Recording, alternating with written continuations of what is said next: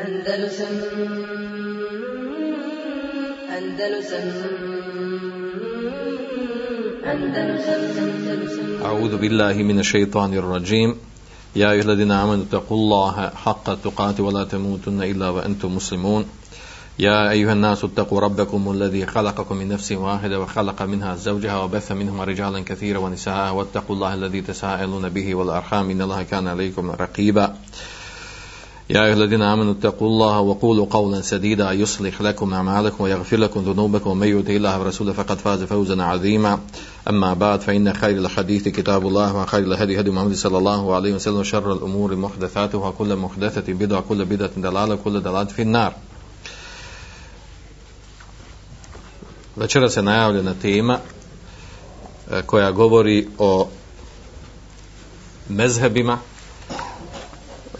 pri čemu se misli na fikske mezhebe, odnosno e, tematika koju imamo namjeru da obrađujemo narednih nekoliko predavanja vezana je znači za e, nastajanje fikskih mezheba da obradimo četiri poznata priznata fikska mezheba kod ehli sunneta e, a onda i propis na kraju da završimo jel taj ciklus predavanja i sa propisom e, slijeđenja određenog mezheba. E, ova tema je jako bitna, ona je isoviše može se reći ovaj, stručna, nije za za za javnost u smislu da se to da, da se o tome e, detalji obrađuju ila osim ovom kontekstu sad znači da se to pojednostavi prilagodi e, prilagodi e, e, svim muslimanima da razumiju da pokušaju razumjeti razlog zašto se učenjaci koji slijede određene fikske mezebe zašto su došli u situaciju da se razilazi oko određenih šarijskih pitanja a ne razilaže se ni manje ni više nego 80% fiksih mesela učenjaci međusobno razilaze. Znači ti neki dvadesetak nešto više ili manje e, su složni učenjaci, a oni 80% se razilaze. E, razlog toga razilaženja se vraća na te mezhebe. E, kada govorimo o mezhebama, ovdje znači, mislimo na to, na, znači, na put, pravac koji je slijedio određeni faqih ili faqih u razumijevanju šarijaskog teksta. Radi se o tome znači da osnova izvori islama su Kur'an i sunnet međutim razumijevanje Kur'ana i sunneta nakon toga i džma i kijasa i ostalih jel, e, izvora islama e, se vraća na samog učenjaka Fatiha kako on to razumije.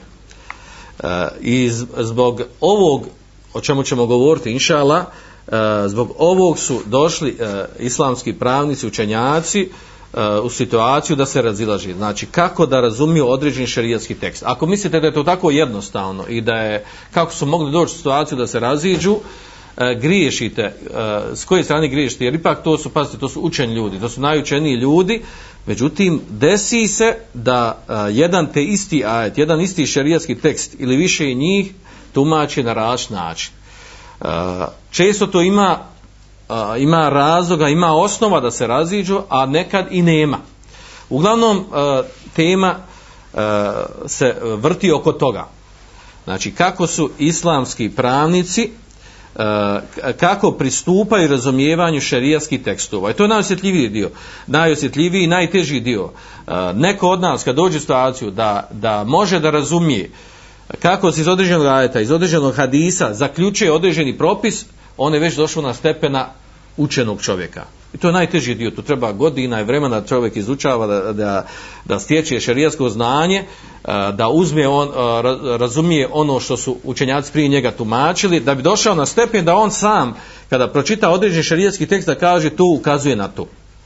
Na osnovu, na osnovu toga, što ukazuje znači iz arapskog jezika ajet ili hadis ili tome slično ili više ajet ili više hadisa uglavnom znači taj takozvani istinbat e, izvlačenje propisa izvlačenje zaključaka iz ajeta i hadisa e, e, to je srž teme koji se vraća na u stvari na, na fikske mezebe na, znači, oni su nasled zbog toga kako je koji fakih učenjak pristupio razumijevanju šerijskih tekstova.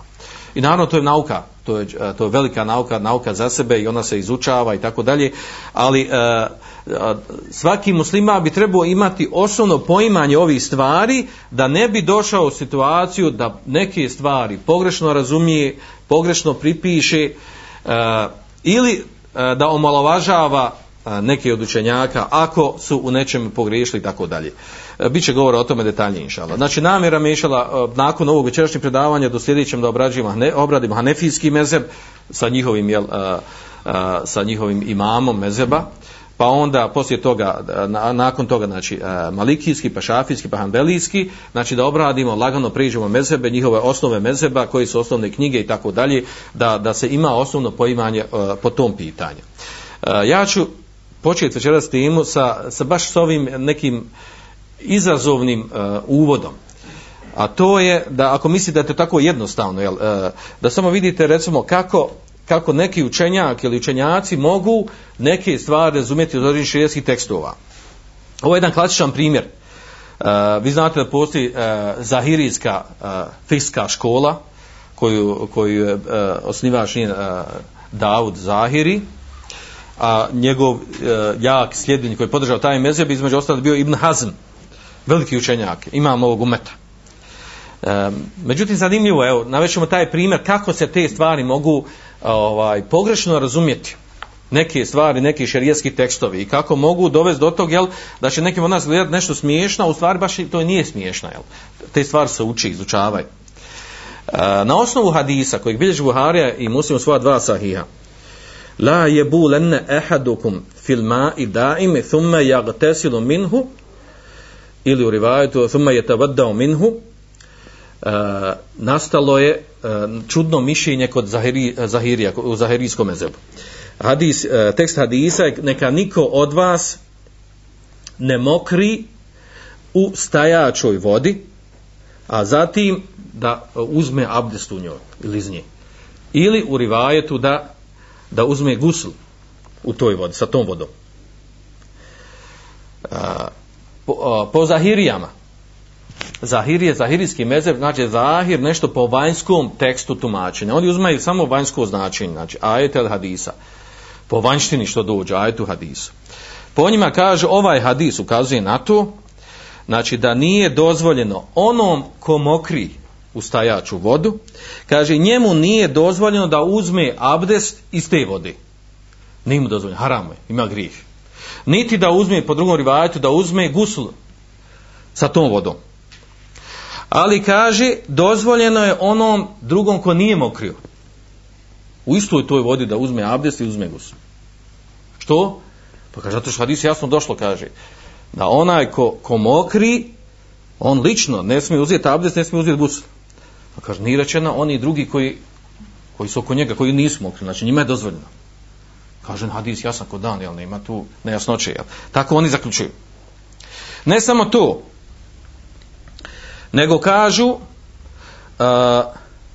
ima razlike kaže između direktnog mokrenja i ima mokrenja indirektnog kaže ako direktno mokriju tu stajaču vodu onda mu nije dozvoljeno abdesit ni gusl uzeti ali kaže ako indirektno mokri da mokri negdje pored, pored e, stajače vode u neku, e, na neku zemlju obalu i kaže mokraća ode kako ga tok vodi mokraća ode u tu vodu onda mu kaže dozvoljeno uzeti i abdesti gusl Što kaže? Zato što u hadisu došlo neka niko od vas ne mokri, znači direkt u vodu i zatim kaže da uzme abdest ili gus. Kaže hadis jasan kod dan. E, vidite kako može jedan šerijatski tekst izazvati problem u razumijevanju. On se tako razumije, znači kaže jasno kod dan, jel šta, nema tu filozofije, jel? Što mi često znamo čuti nekoga, ne, tu ne neka filozofira, neka jasno ko dan. Onaj ko ostavi namaz onaj kafi, selam aliku. I od tog napravi, jel, veliko pravilo životno.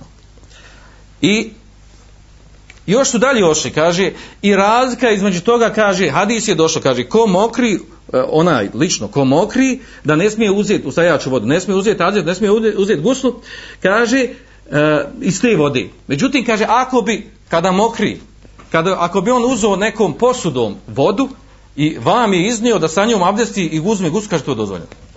Što kaže, jer hadis je, kaže, ja sam. Ne smiješ, kaže, iz te vode. Ali da uzmeš van te vode i da odneseš vodu kada to može. Tako sam, naravno, ovo je pogrešno rezonovanje. A, čak možda smiješno. Drugi učinjaci upozorili da je velika greška. Da ovako razumijevanje. To je takozvano e, bukvalističko, doslovno razumijevanje šerijskih tekstova. Ovo je jedan primjer. Takvi primjera kod zahirijskog mezeba ima mnogo. Uh, naravno nisu uvijek pogriješili. Ne, ne, ne profulaju uvijek. Često se složi njihovo tumačenje sa onom čemu su učenjaci hadisa. A često dođu sa ovakvim nekim čudnim, kao što su došli, to Ibn Hazm jasno navodi u svojoj knjizi El Muhalla, a to je da kuranski ajet u suri El Isra u kojem Allah šanu zabranjuje da se roditeljima kaže uf, uh. Kad on ti nešto kažu, stariji roditelj, da njima kaže uh. Da im ne smiješ ni to reći. Kaže, fela teku lehuma ufin, volate nehruma. Nemoj da im kažeš uf, niti da ih odbacuješ. Kaže Ibn Hazim, ovaj ajet ukazuje na to, kaže da je zabranjeno samo, da je roditelja zabranjeno samo uf, ali kaže da ga udariš, da mu opsuješ, da ga, da ga omalovažiš, kaže to nije zabranjeno. Nije došlo ajetu, kaže. Ko kaže drugačije, kaže on izmišlja, kaže, on se što nije došlo, kaže. Znači, ajto je došlo, nemoj da im kažeš uf, a kaže da ih, da ih udariš, da im opsuješ, da im radiš nešto drugo, naravno veće od toga, kao to nije zabranjeno. I još dalje on što kaže, čak kaže u arapskom jeziku kaže, nikad niko ne razumije u arapskom jeziku kada nekom kažeš uf, da se s time misli, kaže, na udarac, na ubijstvo ili nešto gore od toga. Nego zabranjeno samo uf. Kad kaže nešto uf, misli se na uf, ne na, na nešto drugo. Naravno, jel, drugi učenjaci su, kad su govorili o ovome, znači, rekli da ovo smiješno je tumačenje, da ovo smjurija živa, da je nevjerovatno da može ovako neko nešto razumijeti. A on, jest, on i njemu slični zahirije, tako razumije, znači, uzimaju doslovno tumačenje širijeskog teksta.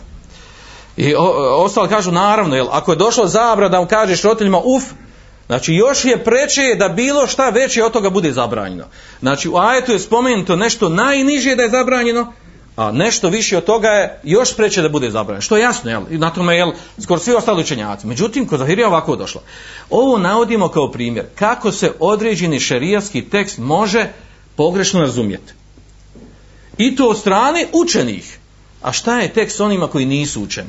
Što se kod nas često desi, da imamo u praksi, da određeni brat ili sestra pročitaju ajet ili hadis. I ono što oni razumiju, što ukazuje ajet i hadis, kaže, eto vidiš, to je to i onda poleti danas imamo gdje da objavljujem Facebook, i evo kaže. I naravno, jel, ako to nije izgrađeno, na tome da je otprije čulo da kad se tako tumači ajet ili hadis, da je komentar hadisa takav, takav, obično se desi da tu se osoba provali. Ono, našim rečenju, znači, proval, kako provali? Znači, dođe sa smiješnim tumačenjem.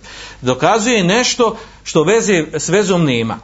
Znači, obavezno, kada spomeniš neki ajet, još sad nešto dokazati, moraš vratno tefsir uh, spomeniš neki hadis u nekom kontekstu. To se dešava često i učenim od nas da, da nekad spominu neki hadis ili nešto, ako nisi vrat na komentar, šta su rekli učeni komentaru, često napravi grešku. Napravi grešku, kaže nešto, poslije skonta konta vidi da je pogrešno rekao, da je pogrešno tumačio. A, što znači da je vrlo opasno pristupat razumijevanju tumačenja šarijaskih tekstova na način da onako kako smo mi skontali ili u prvom momentu čuli. Znači, mora se izučiti, izučavati to. Mora se čovjek trenirati godinama na razumijevanje komentarima, e, čitavanje komentara, tefsira, šerijaskih tekstova, da bi se uhodao malo, da bi on nekad mogu reći, ja razumijem iz ovako. A kamo jel, da čovjek koji nije učen, koji nije učio, da od prve kaže, jel, dovoljan ne kaže meni Kur'an i sunnet, kaže ne mogu ništa filozofirati. I eto ti Kur'an sunet. I kad bi pustio njemu da tumači Kur'an sunet, znači to bi došlo, jel? ob, znači njegovo tumačenje vjeruje bila čista smijurija. Ovo je jedna krajnost. Navešću vam sad jednu drugu krajnost. Ovo je zahirijska škola. A imamo školu takozvani jel, a, ashabu rej, tako su nazvali a, hanefijski pravac hanefijsku školu. Da su oni davali prevagu kijasu, mišljenju. Davali su analogiji prednost nad nad hadisima aha, na hadisima koji nisu preneseni motivator predaj ili koji nisu bili mešhur. Pa su mnogi propis, mnogi hadis koji došli, kaže, analogija, kaže, na ovom, kaže, to što došlo hadisko, to, to je kontra, to kontra analogiji, kaže, ne prihvata se.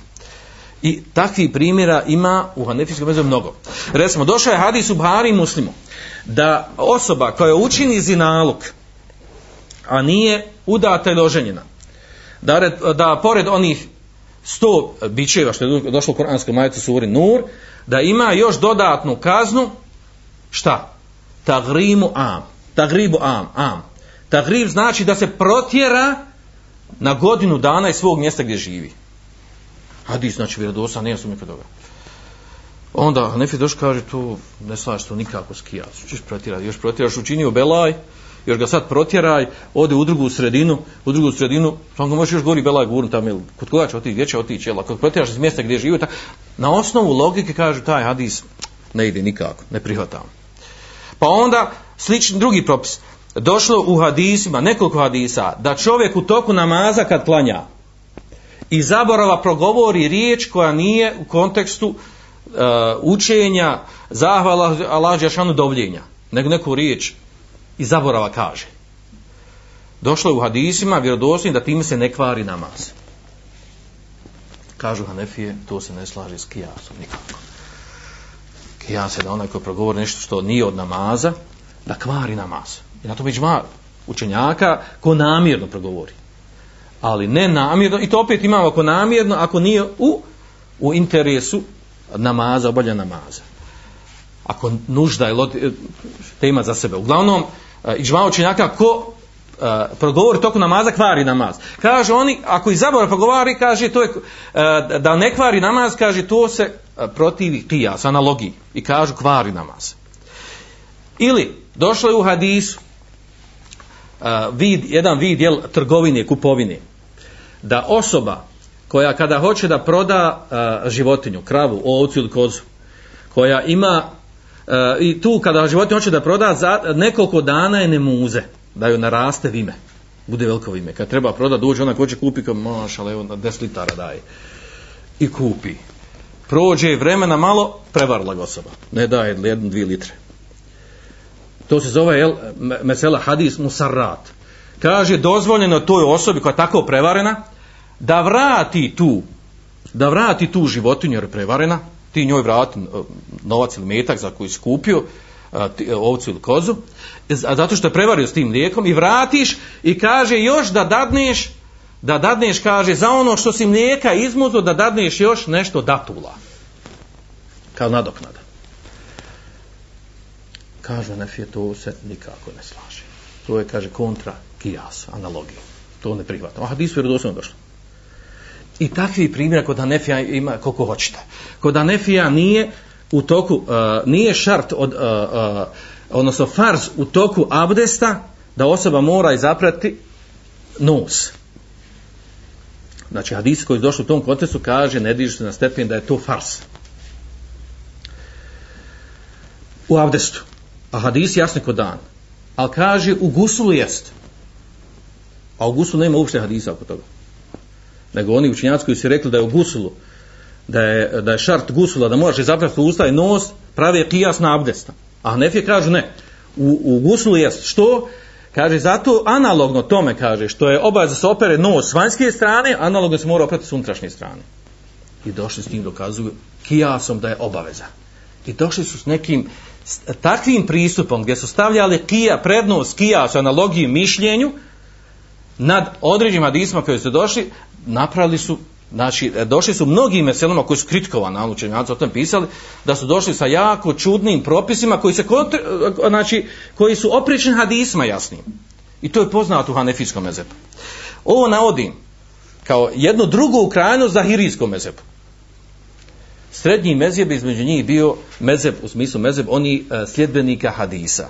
I time nas uvodim u temu večerašnju koju govorimo. Nije mi cilj sada ovdje da iznosim mahana i lovog i lovnog nego da samo primjere kako se može doći čudno do nekih propisa, do nekih rezultata na osnovu jasnih šerijetskih tekstova. I a, zato nemojte da kažete, jel pa ovo je jasno kod dan, ovako, neke stvari ima jasne, a neki baš nisu. I zbog toga je nas došlo situacija da su mnogi učenjaci u mnogim stvarima se razišli.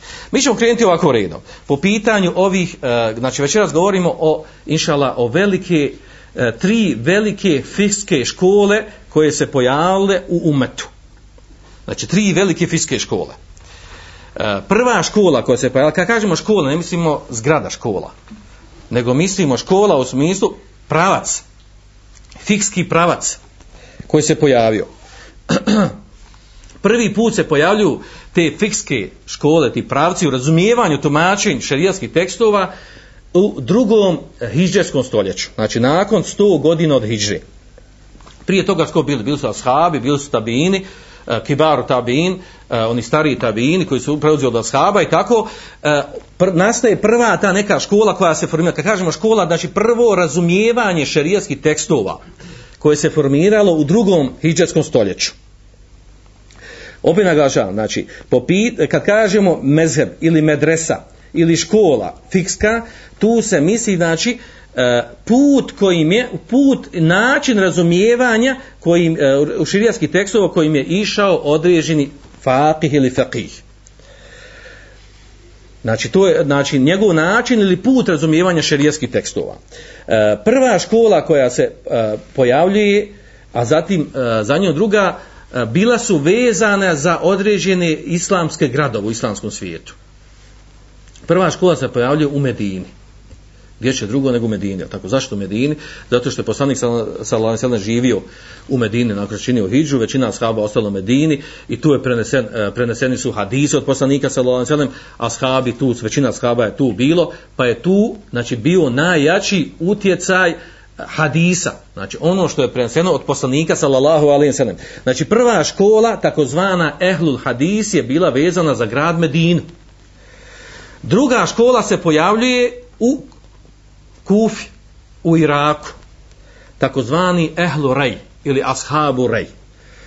E, vidjet ćemo što su nazvani tim imenom i tako dalje. To se misli na Hanefijsku školu. To su te prve dvije škole koje se pojavile. A onda A onda se sa njima izvaja još jedna treća škola, koja nije bila vezana za neki grad. Ove prve su bila vezane u početku za grad, poslije širila i druga mjesta. E, treća škola, koja se izdvojila sa svojim načinom tumačenja razumijevanja šarijetskih tekstova, to je bila ova zahirijska škola, koja počinje od Davuda Zahirija, koja se izdvojila određenim nekim temeljima razumijevanja. I tako nastaju te tri poznate škole. E, sada ćemo lagano preleti te škole, te škole e, mezhebske koje su nastale da bi nam bile uvod o, a, razumijevanja ka, poslije kad je nastao hanefijski mezheb pa, a, pa malikijski pa šafijski pa hanbelijski. Da bi mogli razumjeti e, a, znači ono što se desilo poslije. Što se tiče a, medrese ili škole ehlul hadisa znači sad o njoj govorimo. Znači ona je nastala u Hidžazu. Hidžaz misli se znači Meka i Medina u tim dijelovima jel, islamskog svijeta znači prvenstveno u Medini. E, prvi koji su bili poznati učenjaka Medine, to su bili takozvani fukaha u seba, sedam fakiha. Poznati su bili po svom znanju i po svom fiku koji je zasnovan bio na hadisu. Bili su jako učeni u hadisu. I e, poznavali su predaje ashaba koji su čuli od ashaba. E, ta škola je završila sa sedmorcom tih e, Fatiha, nabrojat ćemo po imenima. To je bio Said ibn Musaib, poznati, jel? Poznati, velika. Ima e, Said Musaib, ima, e, on se e, čita Musaib ili Musaib. Jedno i drugo ima. Da ne ulazimo sa značenje tog imena tako dalje. Drugi je bio Urva ibn Zubeir. Treći Qasim ibn Muhammed. Četvrti Ubej, e, Ubejd ibn Utbe. e, peti e, Harj ibn Zaid ibn Thabit. e, Eh, koji dođe sa šesti uh, uh, ibn Jesar i sedmi ima različan ko sedmog ali većina je na tome da je bio Ebu Seleme ibn Abdurrahman trojica od njih su bili ko? Uh, jedan je bio Urve ibn Zubair on je bio sin od koga? Zubair ibn Awama uh, Haridje ibn Zaid ibn Thabit bio sin od Zaid ibn Sabita treći Kasim ibn Muhammed ibn Ebi Bekr. Znači bio unuk od Ebu Bekra. Od ovih sedam fahija znači trojica su bili imaju direktnu vezu sa poznatim velikim ashabima. U, mislim porijeklom jel? rodbinstvo E, njihova škola se e, od ovih fakija, takozvani ehlu hadisa, sljedbenika hadisa, ova škola, se uglavnom prepoznala i očitovala u knjizi, prvoj hadijskoj knjizi koja je napisana, koja dan danas postoji, a to je Malikovom Muveteu. Znači ono što je Malikom Muveteu zapisao, to je ta škola ehlu hadisa. E, naravno, ova, ova škola, ovo razumijevanje, tumačenje islama koje se pojavilo, imalo je velikog e, utjecaja i ugleda kod svih muslimana u svijetu tada. Kod običnih ljudi i kod ljudi, e, pardon, i kod e, namjesnika vladara. I učeni ljudi, naravno. I učeni ljudi, svi iz drugih mjesta, iz Iraka i Šama, se vraćali na onom čemu su bili učenjaci u Hidžazu. E, poznata je stvar, čo, to spominju učenjaci, spominje Ibn Tejmije, spominju i mnogi drugi, kako su ljudi i učeni ljudi davali prednost onome na čemu je bio Malik u to doba. Ima Malik. Pa je poznata, jel, e, bila, e, bila je rasprava između imama Šafije i e, Mohamed ibn Hasana, učenika od, od e, Ebu Hanife, kad se njih dvojica sreli. Kaže Mohamed ibn Hasan, pita Šafiju, kaže, Ejhuma alom, sahibuna eu sahibuka. Kaže, ko je učeniji? Kaže, uh, vaš kaže, e, sahibuna, naš Ebu Hanife, naš imam, šejh, ili kaže vas, a to je Malik. Pošto Šafija učio kod Malika u početku traženja širijeskog znanja. Pa kaže njemu, Šafija kaže, kaže, tako ti Allaha, kaže, men alom, ko je od njih, kaže, učeni u Kur'anu. Kaže njemu Šafija. Kaže njemu Muhammed bin Hasan, pa kaže, kaže vaš vaš kaže šejh a to je Malik dobro kaže ko je učeni u, u sunetu kaže Muhammed bin Hasan pa Malik je kaže učeni on je kaže uh, pa dobro kaže ko je učeni men a'lamu bi aqavili sahabe wal mutaqaddim koji kaže ima više znanja onome što je prenijeto od ashaba pa kaže Malik ima više Pa kaže njemu, imam šafe, pa dobro kad nije ništa ostalo, mimo toga osim kijas. Znači, a normalno, Ebu Hanife bio jači u kijas, jel? Nema sumnje. I znate šta, za, za, to ćemo ponavljati stalno, znači Ebu Hanif, znači imao je sposobnost retorike i govora. Da kaže da je Hanife, kad htio neko da ubijedi, kaže, kad bio stup crn, a onda ne, treba neko da ubije da je bijel, ubijedi ga da je bijel. Znači, tako imao sposobnost a, a, ubjeđivanja, raspravljanja, dokazivanja i tako dalje. Kaže njemu Šafija, Znači nije ostalo ništa drugo osim kijas. Znači, ko je od njih jači u kijasu. Pa kaže, ali kaže kijas je izgrađen, kaže na ovom prethodnom, na Koranu i na sunetu. Znači na što ćeš analogiju vršiti nego na Koran na sunet. A kaže, a naš imam, odnosno maliki učeni u Kur'anu i sunetu. Znači kako će vaš bit bolji u kijasu ako je slab u Kur'anu i sunetu, nema na što kijasiti. Znači, našto će kijasiti ako je slabiji u Kur'anu i sunetu i u govora shaba, ako je Ebu Hanife slabiji od imama Malika. I time imam Šafija pobjedio u ovoj raspravi Muhameda ibn Hasema. Tako da je ušutio, sad nema šta pregovoriti na, na osnovu toga. Samo je priznao da je učeni ovim stvarima. I onda Kijas dolazi, nadograđuje se sam na Kur'an na sunet. E, ovo govori o tome da je ima Malik u stvari bio jel, e, Znači, dovoljno je bila ona poznata izraka za imama Malika. Govorit ćemo o njemu posebno kad uđe vrijeme. Da kad kaže, jel, ovaj, kad neko nešto priča o islamu, kaže, kaže la, la, la tufti u Malike Medine. Ne, pri, ne, ne daje se fetva ima Malik. Znači, pa ima ko priča o islamu kad ima Malik tu, jel? Znači, Malik se pita. Vi poznate da su ljudi dolazili iz Iraka, iz drugih, kada iz Horasana, dolazi iz drugih mjesta, dođu kod mama Malika da ga pitaju. Napišu 30-40 pitanja, pitaju ga pita ovo, pita ovo, pita ovo, pa znate ono pozna, da je 36 pitanja, odgovorio ne znam. Pa on kaže, halo, pa ja došao iz Horasana, toliko prevalio, ti za mene ne znam. Kaže, reci onima što ste, po... kaže, šta ćeš ljudima kad uđem? Kaže, reci im da ne zna, ima malik, ne zna, reci im kad uđem. Znači, pazio se, nije ono što ne zna, govorio da ne zna, jel? Uglavnom, znači, e, to da ima Malik imao, znači, e, da su ga poštovali, cijenili, vraćali sa njegovo znanje i učeni, i vladari, i obični ljudi, to je uopšte bila poznata stvar u to doba e, za vrijeme nastanka te škole u Medini. I ne samo to, znači, dešava se, dešava se da je Ebu Džafer, Abasije kad su došli na vlast, to je bilo za vrijeme Emevija, Emevije su također, su uvijek vraćali, Emevije su živjeli u Šamu, kao namjest, kao uh, halife. Ali kad je trebao pitat nešto, pošalju pita da šta kaže tamo ima malki učenjaci iz Medine, jel? tu je sigurnije ono, pouzdanije. Ovi iz Iraka treba nešto, imamo mi svoju lemu, znači, ali idi tamo u Medini pitaj šta je ono, sigurnije. Koji kod nas, ono, kad vidiš ono, kad nešto zapne pravo, te interese, ideš ono, za ko znaš, najpoznaniji, najučeniji kod tebe. Jel?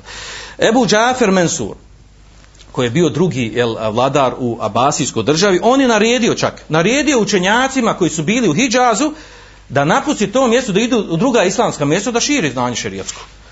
Pa je po njegovim, eh, njegovim zahtjevom uh, Hišab ibn Urve je izašao kao, znači, onda Muhammed ibn Isak, Rahueje, Jaha ibn Said, Katan, Rabija ibn Abdurrahman, svi ovi poznati velikočenjaci, oni su napustili Hidžaz, otišli su u Irak, i otišli su neki u Šam, da, znači, e, da rašire znanje, su bili poznati po znanju u Medini.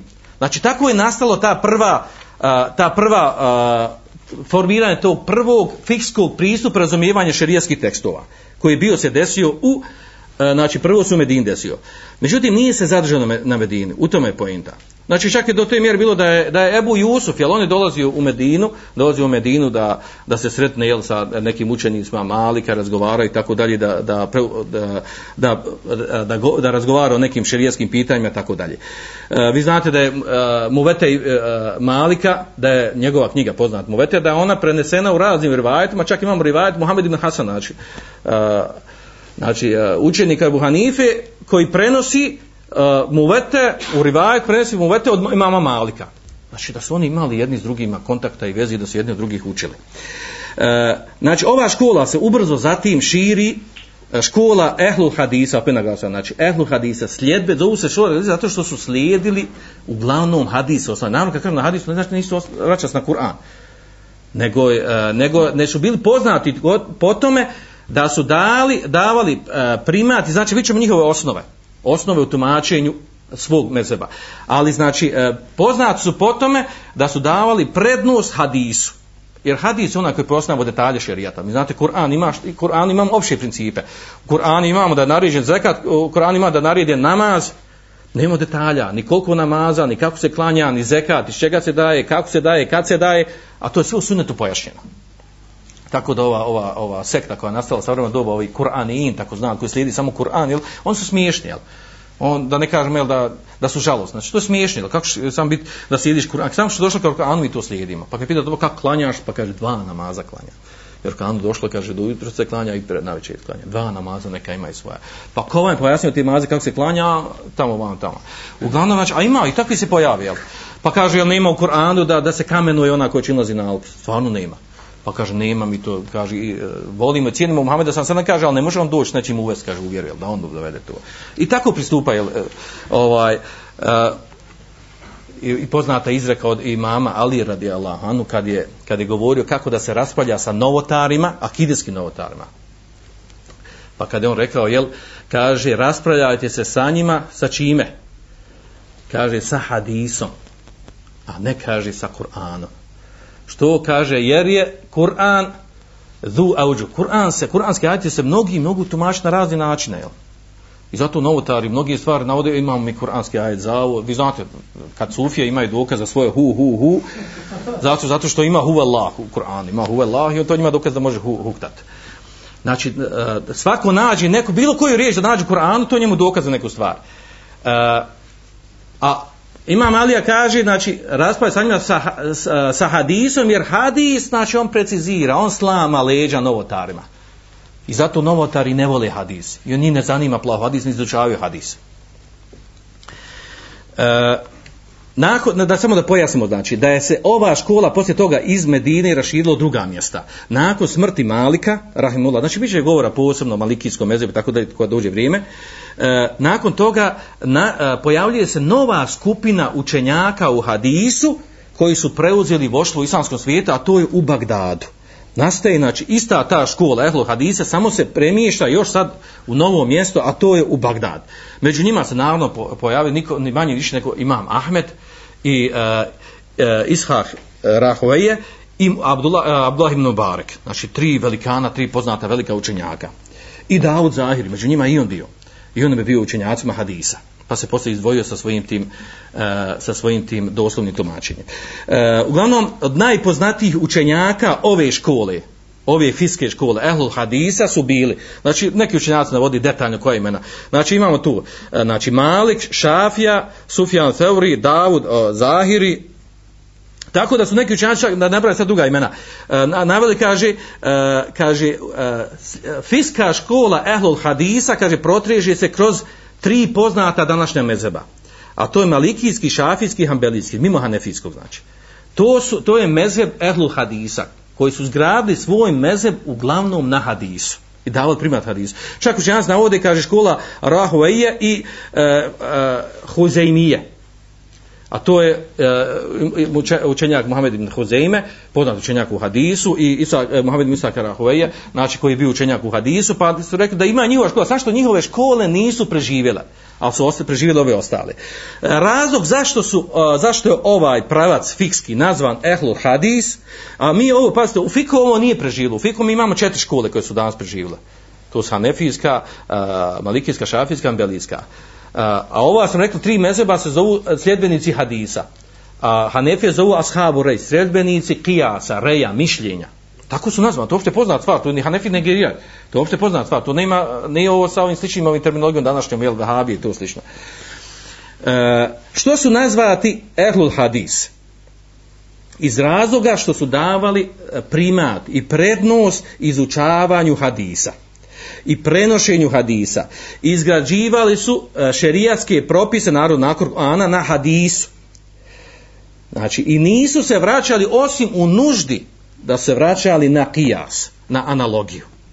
E, sljedbenici Ehlu Hadisa, ova škola, fikska, e, ona ima tu slavu i e, e, nju, njoj pripada sva zahvala od strane ovog umeta što su nam oni sačuvali hadis. Oni su sakupili hadis, oni su sačuvali hadis, napisali hadiske zbirke, e, napisali knjige u kojima je ocjena biografije ravija koji prenose hadise. U tim knjigama je znači, nastalo mustalahul hadis.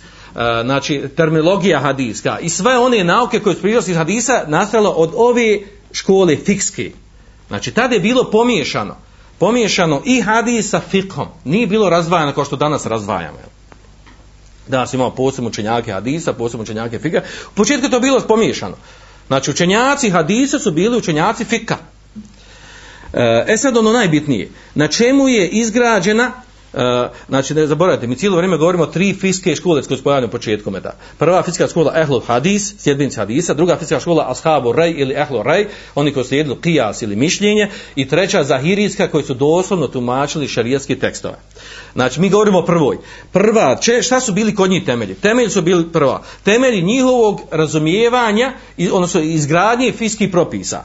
Na, našu se vraća? je prvo, ako nađu pojašnjen propis u, u Kur'anu, nisu ga tražili na neko drugo mjesto.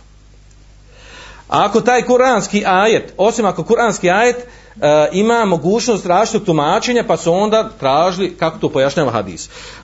Znači prvo u Kur'anu. Druga stvar, onda ako nema u Kur'anu pojašnjen propis, onda su tražili u sunetu vjerodostojnom. I nisu oslovljavali da mora biti motivator ili da mora biti mešhur hadis, rad ćemo spomenuti te vrste hadisa, nego dovoljno da, da je vjerodostojan hadis, bilo koji zbirk prenesen, da je prenesen od ravija, od lancu prenosilac, koji su pouzdani, vjerodostojni, povezan lanac prenosilaca i da je vjerodostojan hadis, a ne neke šarte koje su neki uh, jel, unutar mezije, pogotovo Hanefijsko imali neke posebne šartove da bi primili hadis, da bi, uh, da bi, uh, da bi ga računali u, u uh, izlačenju šerijskih propisa iz njega. Treća stvar, Ako ne bi našli, znači, ni u Kur'anu, ni u hadisu, onda se navraćali na ono šta je prenašeno od ashaba i od, eh, od kibaru tabina, od velikih od eh, eh, starih tabina. Ako se na tome složi, dobro jest. Ako se raziđu ashabi, onda kaže ima više, dva ili više mišlja među ashabima. Pa su tražili neke druge argumente koje će prevagnuti na, na stranu kojeg mišljenja. Četvrta stvar, ako ne bi našli ništa od ovog prijednog troga, onda bi kaže e, tražili u opštem poimanju razumijevanja Kur'ana i Suneta i pravili bi analogiju kijas na te ajete hadise na one stvari koje nisu spomenute u Kur'anu i Sunetu. Znači tek bi tad uh, u nuždi, uh, tek na kraju vratili se na kijas. To je bio menheđ ehlu hadisa. To je bio menheđ ehlu hadisa u uh, uzimanju razumijevanja šarijaskih propisa. Nakon toga, znači, pojavljuje se i formira se škola takozvana ehlo rej. To je to druga škola fikska. Sljedbenici sljedbenici e, kijasa ili mišljenja.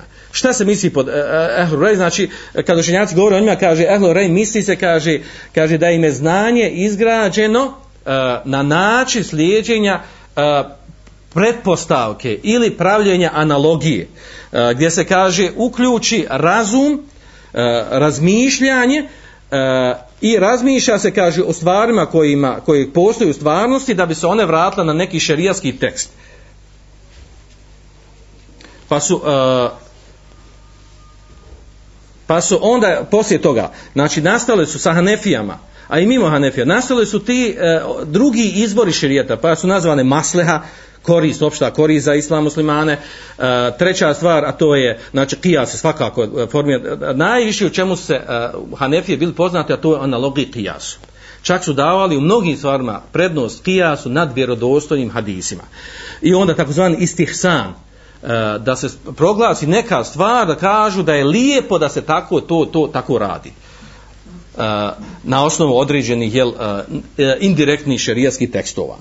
Uglavnom to je bilo jel, Naravno, nisu prvi Hanefi s time došli. On narod, narod nalazio uporište od nekih, što je preneseno od određenih ashaba, poput toga što je preneseno od Ebu Bekra, kada je upitan u Kur'anskom majetu što došlo kelale, šta znači kelale u nasljedstvu, pa je Ebu Bekr rekao, kaže, ekulu biraj, kaže, ja ću reći po svom mišljenju. Kaže, e, ma adal veled vel valid, kaže, kelale, ono što ostane od metka kad nema sina i nema oca. Pa se dijeli, kome se dijeli, kako se dijeli i što je ispravno je tumačenje tog ajeta. Ali kaže Abu znači upotrebi svoje mišljenje. A, onda su oni gledali, eto, Abu Bekr koristio mišljenje, znači ima osnova se koristi mišljenje i tako dalje. Znači nisu oni prvi koji su došli s time. Uglavnom, pojenta je ovdje. E, zašto su nazvani sljedbenicima mišljenja ili kijasa? Zato što su davali veliku, e, e, mnogo su upotrebljavali, davali veliku prednost kijasu i mišljenju, mišljenju, kakav mišljenje u razumijevanju šerijeskih tekstova. Vidjet ćemo na koji način. Znači, ne znači da on se nič vraća na Kur'an na sunet. Nego imaju Kur'an i sunet ono što je došlo od rijesnog e, suneta kod njih. Ali onda počnu, znači kod Nefija je bila taj e, problem, što oni se izlače značenje širijetskih tekstova, pa na osnovu značenja pravi propis. U nekim stvarima su potrefili, a u uh, većini nisu. Vidjet ćemo o tome ćemo govoriti. Naravno, od najpoznatijih predstavnika Nefijske škole su bili Ebu Hanife, Mohamed ibn Hasan Šejbani, Ebu Jusuf, uh, Zufer, Eh, Zufer i onda Hasan ibn Zijad i tako dalje, mnogi, eh, ima drugi koji su, koji su manje poznati. To je otprilike ovih, ovih pet učenjaka. Zašto su nazvani, znači postavljati veliko pitanje to, zašto su oni nazvani tim nazivom ehlu rej ili ashabu rej, sljedbenici reja, sljedbenici mišljenja, sljedbenici kijas. Znači zbog toga što su, što su prevagnuli uh, i eh, uh, malo te može reći donekle pretjerali upotrebi kijasa i analogije u tumačenju, ne samo kijasa i analogije, nego i takozvanog mana, značenja kojeg su izlačili šarijeskih tekstova E, i izgrađivali na njima određene propise. Tako da su došli za neke stvari, e, na, kažu propis toga je takav i takav na osnovu kijasa, analogije. Pa onda im dođe, neko kaže ima hadis, potom pitan, rekao tako, tako. Kaže mi, ovo je naše mišljenje da je ovako, a hadis, kaže ne znam, jel siguran, jel vredostan, nije vredostan, pošto nisu plaho zanimali hadisom, svakako, jel, nisu imali, uh, uh, nisu imali, uh, nisu imali toliko znanja u hadisu. Doće vrijeme kad bude govorilo hanefijskom mezobu po tom pitanju uh, uh, koji su imali nedostatke po pitanju hadisa. Uglavnom, uh, o uh, greškama kod, uh, kod ove škole, na kojima je glavno hanefijski mezeb, takozvani ashabu rej u, u, u mezebima, uh, govorio Ibn Qaim, u svojoj knjizi uh, I'lamul Muwaqin ili I'lamul Muwaqin, uh, knjiga iz usuli fiqa, velika knjiga, dobra knjiga, jako korisna knjiga. U njoj govorio, naveo te, e, znači nadugačko naširoko na, navodio i sabrao te neke greške koje, kakve greške? Govorimo o tome da su došli s nekim propisima koji se jasno kose sa vjerodostojnim hadisma. O tim greškama govorimo. Pa je on uh, klasificirao te greške i naveo sljedeće stvar. Kaže, on ima i grešku prvu. Kaže, zato što su, kaže, sa svojim e, mišljenjima, pretpostavkama, analogijama, Uh, znači nisu dovoljno posvetili znači vraćanje na šerijaske tekstove da ispuštaju na, na, na pojedina pitanja u stvarnosti pa recimo navio to pri, mnošto primjera, ja ću navio samo dva primjera. Oni recimo kažu za, za takozvano ima fiska mesela, ne baš, osoba koja krade iz, iz kaburova, iz mezara kod ljudi. Uh, Ljud, čovjek bude ukopan pa sa njim nešto bude unutra. Ili odjeća ili imetka nekog i čovjek koji iskopa taj, taj mezar pa ukrade od ozdu. Kakav je propis njegov? On se sjeće ruka ili ne sjeće ruka? Kažu, Hanefije, kaže, ne sjeće mu se ruka. I sa analogijom to došlo. Propisi kad ne sjeće mu se ruka. Dok drugi učenjaci kažu, jel imamo jasan šerijavski tekst, wasare ko wasare katu, fakta u. Kaže, e, onaj koji krade, muško i žensko, kaže, osjeste njihov ruk, misli se ovde e, u zglobu šake, osjeste, znači, obuhate sve vrste krađe, a ovde, znači, s osobom je sahranjeno, skakrveno, je što je sahranjeno, znači, nije, da, da kažemo, nije, nije metak u hirzu, nije sakriven metak, nije sačuvan metak, sačuvan, sakupan, na cilj je da bude u kaboru, da ode sa osobom tom.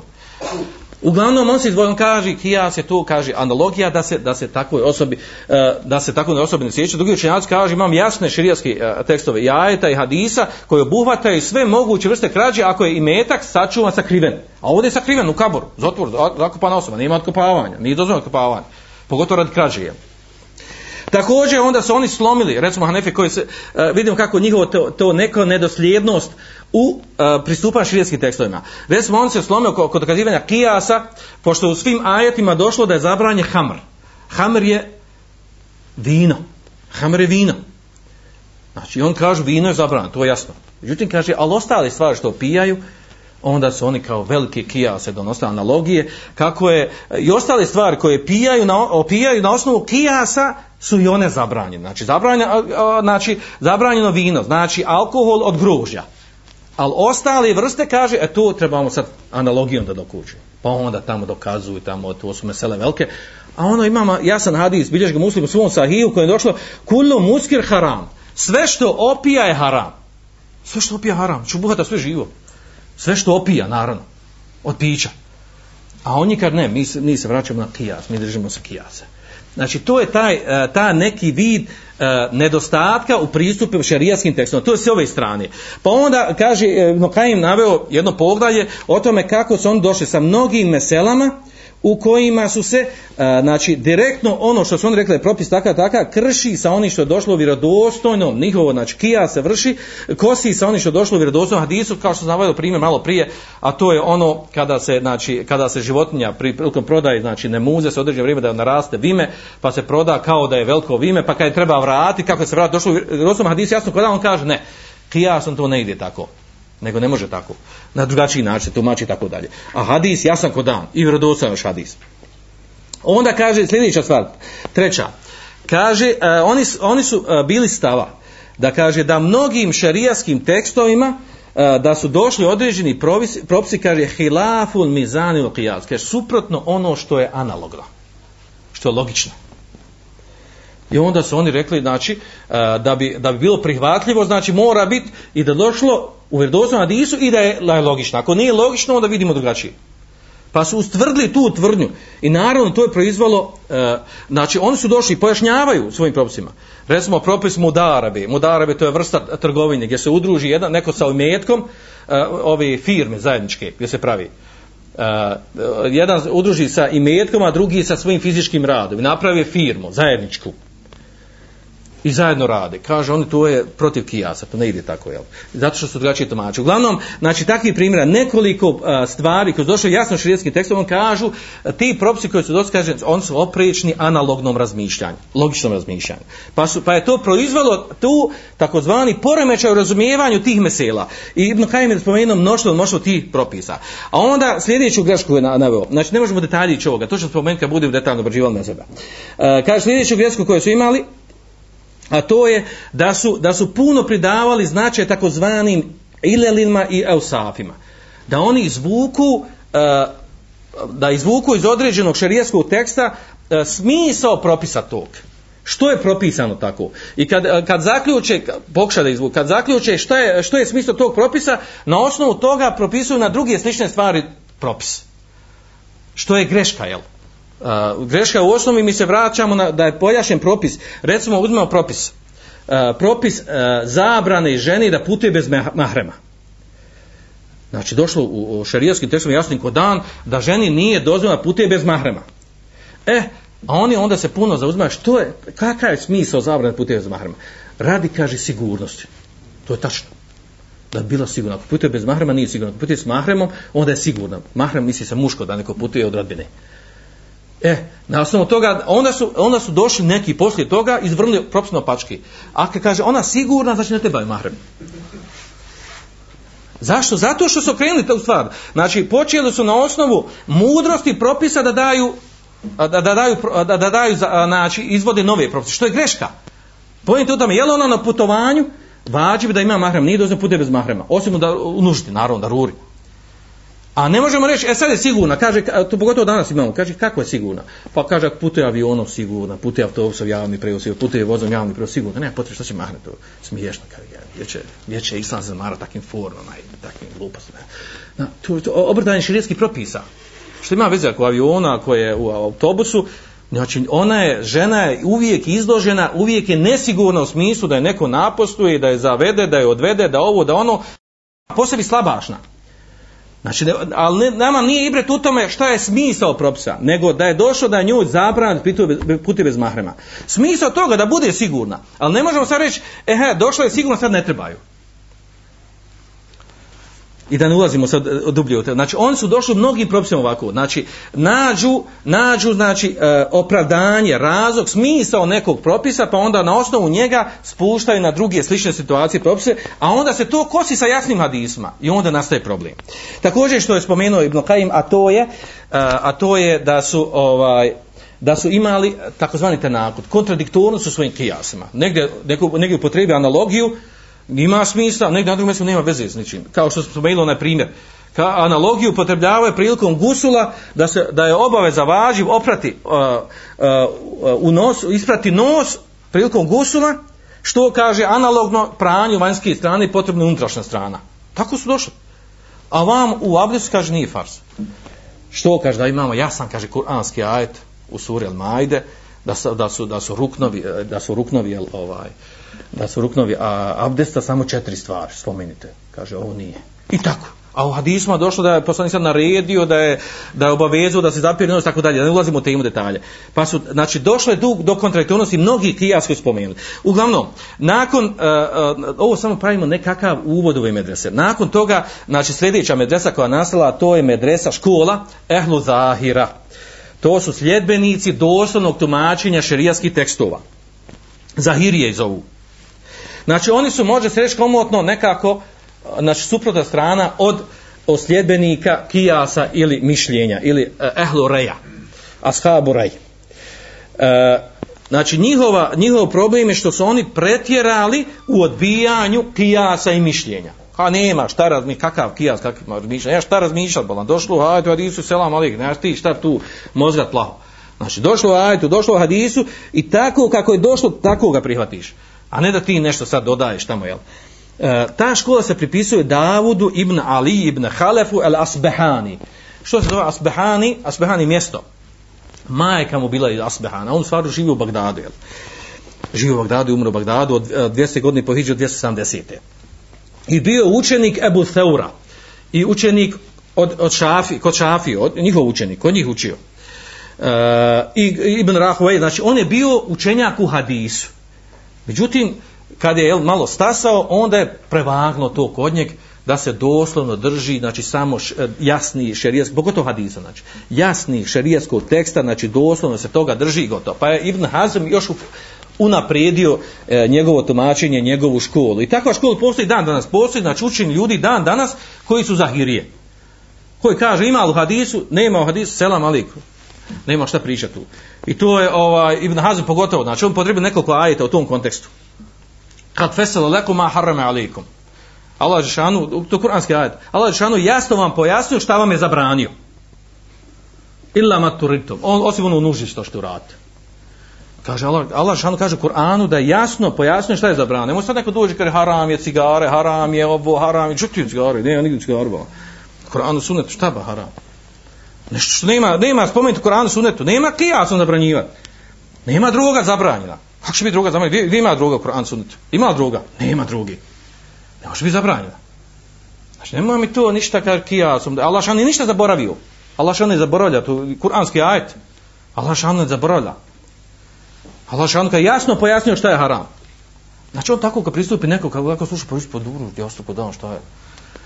Znači, ja, pojašnjeno Kur'an, pojasnio sve detalje, sunet pojasnio, šta sad neko može doći vam, jel?